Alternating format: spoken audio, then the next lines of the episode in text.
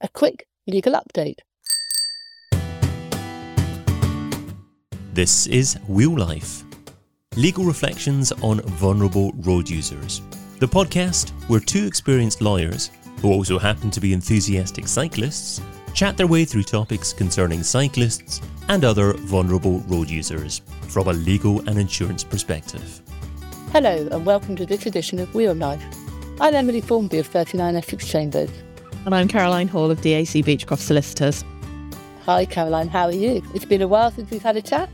It is, and we're here for a quick, snappy legal update.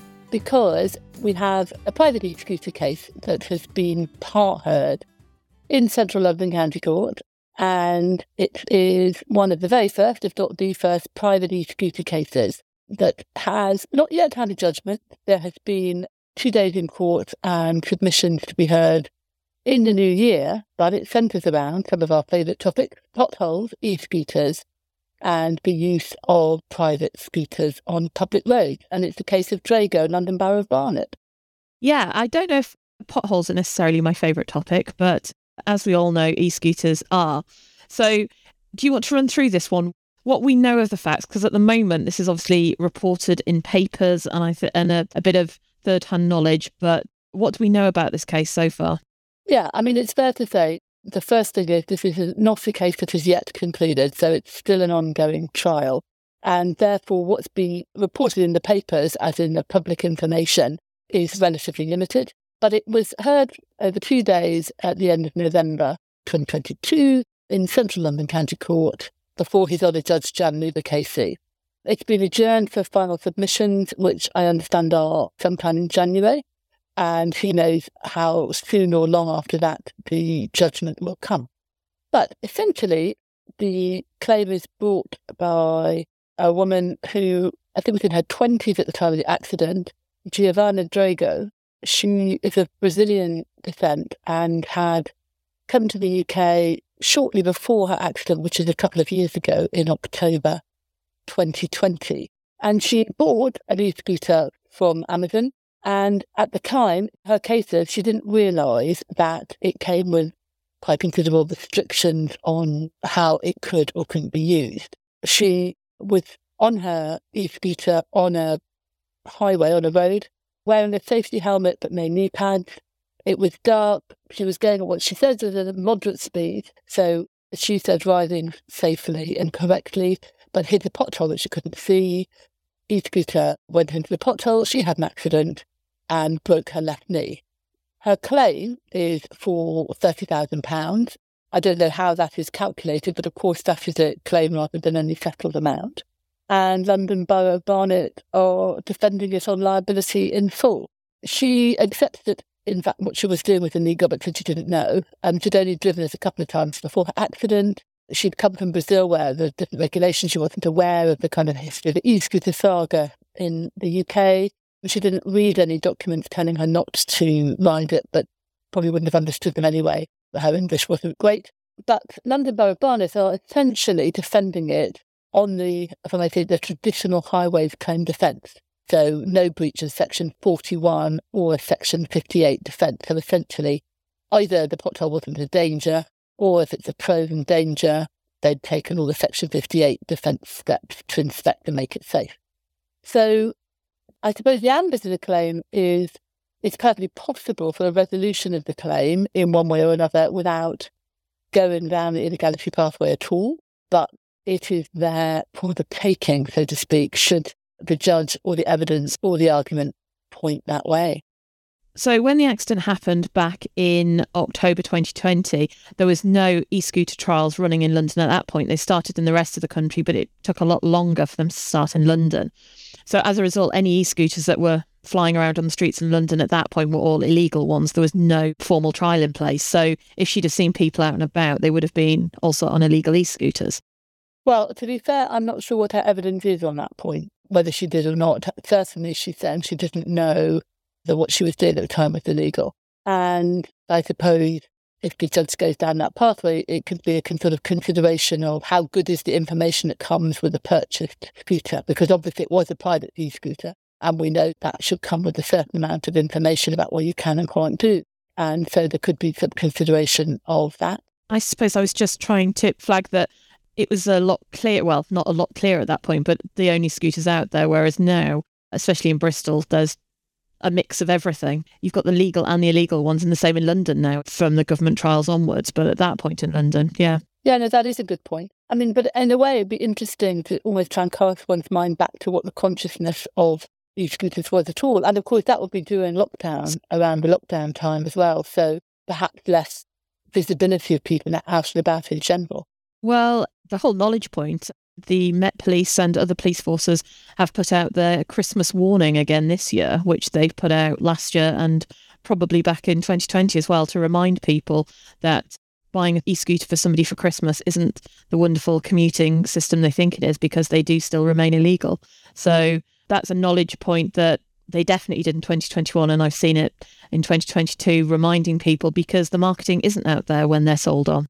I mean, I suppose October 2020, even that, it might be a little early for the police to put their Christmas message out and that sort of level of documentation or where the responsibility lies on the vendor is something that we've looked at before. And that kind of sense of where enforcement lies, the whole subject could be avoided entirely because the London Borough of Barnet are saying that they had a good inspection routine and regime and it was a road that was well used, I think either in a park or near a park or whatever. And the citizenship were quite active in pointing things out if there had been problems. So not only did they have a regular inspection regime as they're required to, way there were also calls made if something did go wrong, to which they responded very quickly. So they say no danger here or adequate defence. So I'm interesting to see whether it goes down that pathway at all.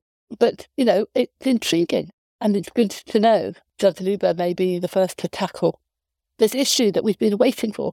And whether it triggers a storm or whether it doesn't, we shall, I guess, have to wait and see. Yeah, we can look at that in the new year. And the other case that we've just flagged up to have a little chat on is with regard to an e cycle case. Absolutely. Why don't you tell us about that? This is a High Court case from Manchester involving an e cyclist seeking damages. And the trial was heard on the 1st of February, so a while ago now, but it was just heard in relation to liability. Rather than going straight to what the finding was, just going through the accident circumstances. The claimant was riding his e bike on his way to work when he was hit by an oncoming vehicle whilst he was making a right hand turn across its lane.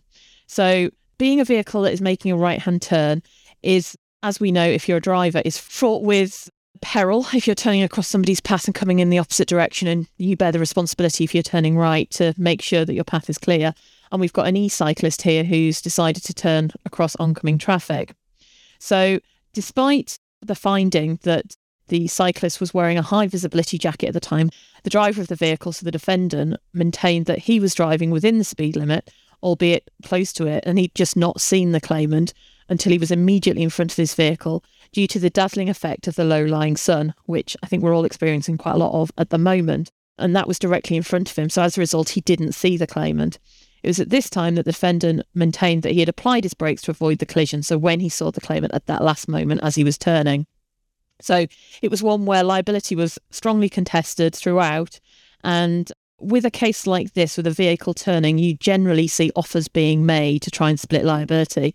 But apparently, in this case, no offers had actually been made to split liability between the parties. So, after hearing the evidence of both the parties, His Honour Judge Sephton KC at that point held that the risk posed by the dazzling sun was clear and obvious, and that the defendant should have reduced his speed or even stopped altogether as advised by the Highway Code, as in he should have altered his driving to make sure that were there any hazards in his path, whether or not it was going to be turning across him or on the road in front of him, that he should have been able to stop. Going back to what I said earlier, he was within the speed limit, albeit close to it, so that doesn't imply that he's changed his speed.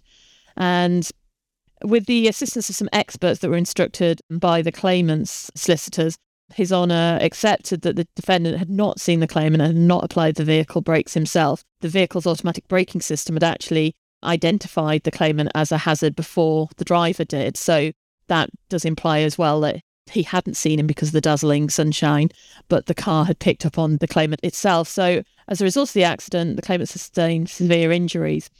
So the finding in the case was that the claimant was awarded 25% of the full value of his claim.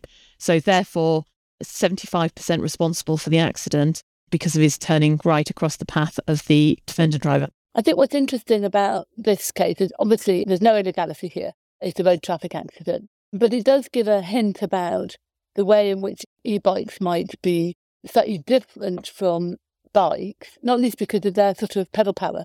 I mean, if you take out, and the thing that staggered you about this case was that there was a bike turning right in front of a car. And on the one hand, I'm sure there's a misjudgment. Nobody, I mean, the cars turn all the time and have accidents as well, or pedestrians and so forth. But here with a bike, whether there's an element of with a bike and you've got a bit of vavavoom when you push your pedal down, then you actually think you're going to be able to get across quicker than you might, or it might just have been a catastrophic misjudgment.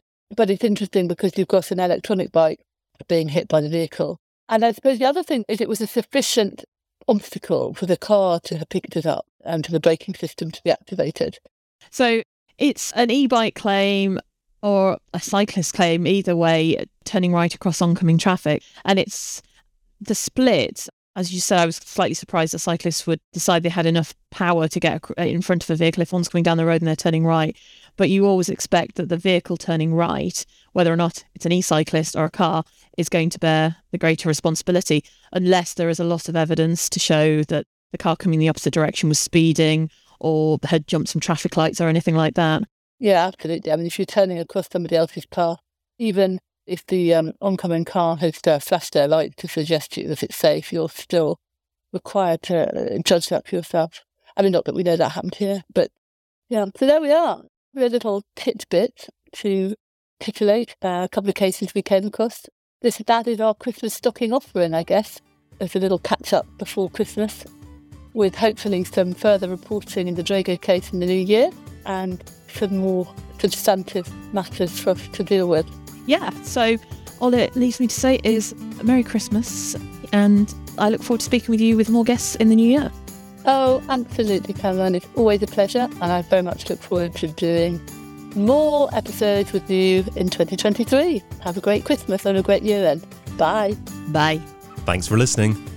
Wheel Life is brought to you by international law firm DAC Beachcroft and Barristers Chambers 39 Essex Chambers.